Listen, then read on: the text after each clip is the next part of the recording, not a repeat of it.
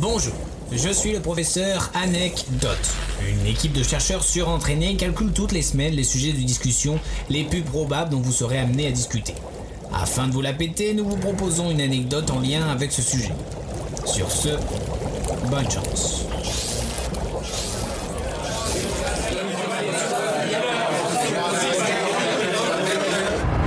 Euh, en parlant de ça, vous savez pourquoi on offre du muguet le 1er mai?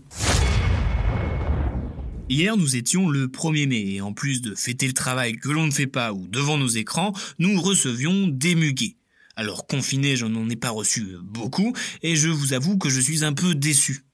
Je m'étais quand même entraîné toute l'année à cet événement et je tenais très bien le Oh, c'est pour moi? Oh, fallait pas. Oui, plein de bonheur à toi. Alors oui, le muguet apporte soi-disant du bonheur. Je pense qu'il faudrait offrir beaucoup, mais beaucoup de muguet à 2020, car là, c'est pas vraiment ça. Mais attendez, ne vous inquiétez pas, j'ai quand même reçu euh, des muguets virtuellement.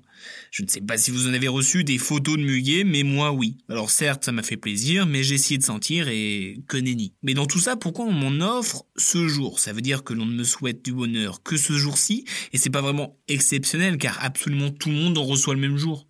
Bref, cette histoire de muguet, eh ben, ça commence à dater, figurez-vous. Il faut remonter à l'époque où les claquettes étaient tendance, la Rome antique. À cette époque déjà, on célébrait la floraison qui marquait le passage de la saison sombre à la saison claire. Mais pour la tradition du muguet en tant que tel, il faut aller rendre visite à Charles IX, et plus précisément le 1er mai 1560. Ce dernier se serait vu offrir un brin de muguet lors d'une visite dans le Dauphiné, et il aurait tellement adoré cette surprise, il en fallait peu à l'époque, qu'il aurait repris cette idée et aurait offert à chaque printemps un brin de muguet aux dames de la cour.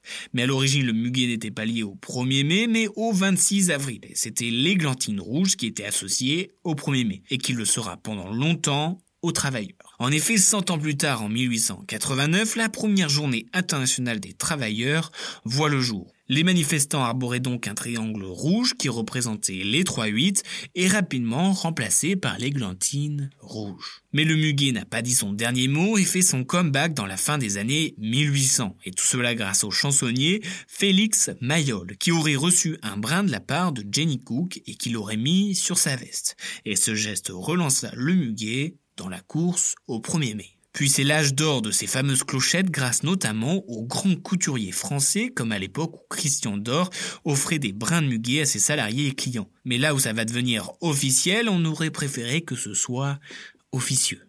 Et eh oui, ce n'est qu'en 1941, sous le maréchal Pétain, que le muguet est officiellement associé à la fête du travail et la concorde sociale. Ce n'est pas sans surprise qu'il préfère le muguet à l'églantine rouge étant connoté assez gauche et communiste. Il n'est pas sans rappeler d'ailleurs que le 1er mai, c'est la Saint-Philippe. Coïncidence? Je ne crois pas. Et oui, l'appellation fait du travail et la tradition du muguet tirent donc en partie ses racines du régime euh, de Vichy. Voilà. Maintenant vous savez d'où vient ce fameux muguet.